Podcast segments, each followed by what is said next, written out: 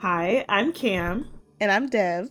And you're listening to Criminal-ish, a true crime podcast where two best friends trade stories ranging from the wild and wacky to the downright messed up.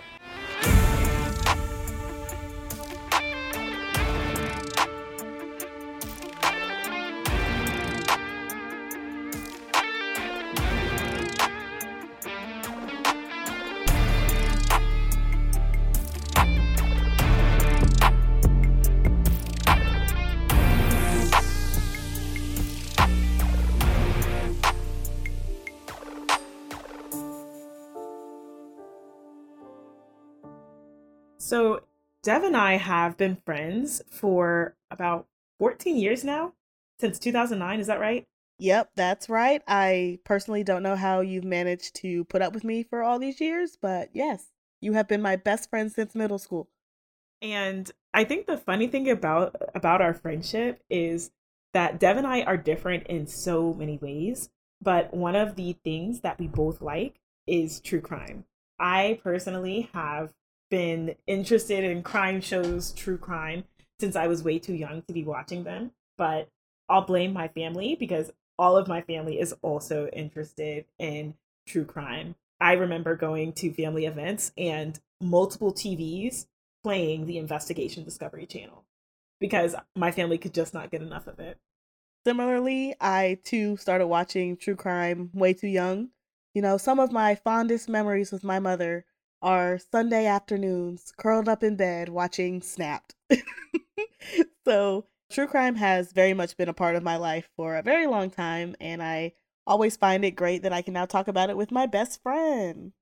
Yes, I am so excited to hear the stories that you have for me and to tell you some of the stories that I've been thinking about for you one of the things that always makes me laugh is when I'm on Instagram and I'm seeing those videos of usually men just being perplexed by how interested in true crime women are. And I think a lot of people who aren't interested in true crime don't understand why so many people find it interesting and find these stories engaging.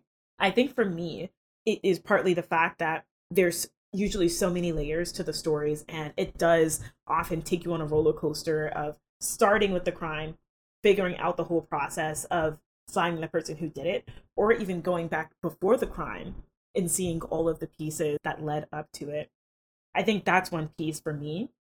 But in addition i think it is also just about getting a better understanding of how humans operate and discussing the why I would like to say understanding the why, but with a lot of these stories, even after knowing all of the available facts, you're still scratching your head trying to figure out why did this need to happen.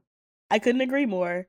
I find that true crime in a lot of ways provides us with this false sense of security. It provides us with these, oh, if these things happen, if these are the red flags, if this is the behavior, then I know what I would do in that situation. I would know how to get out. And I think as we live in a society where knowledge is power, in a lot of ways, we think that the knowledge of what has happened to these victims, the knowledge of what, in a lot of ways, the crazy things that people are capable of, gives us that false sense of security that we would be able to protect ourselves and we would be able to stand up to abusers and people who chase us on the street. And I feel like this is a big reason as to why true crime is very appealing because most of the time women are used to being in those situations of feeling really uncomfortable, feeling really vulnerable, feeling almost weak and powerless in those situations. And in a lot of ways, a lot of the victims and a lot of the cases that we're going to be talking about, the victims were powerless to do anything against this person. And that's why I think sometimes the discussion, the wanting to understand the why, doesn't always give us the closure we want in true crime. But it's still super important to talk about, to understand people's stories, and to put them out there, humanize them, give them a voice, because majority of the time that was taken away from them.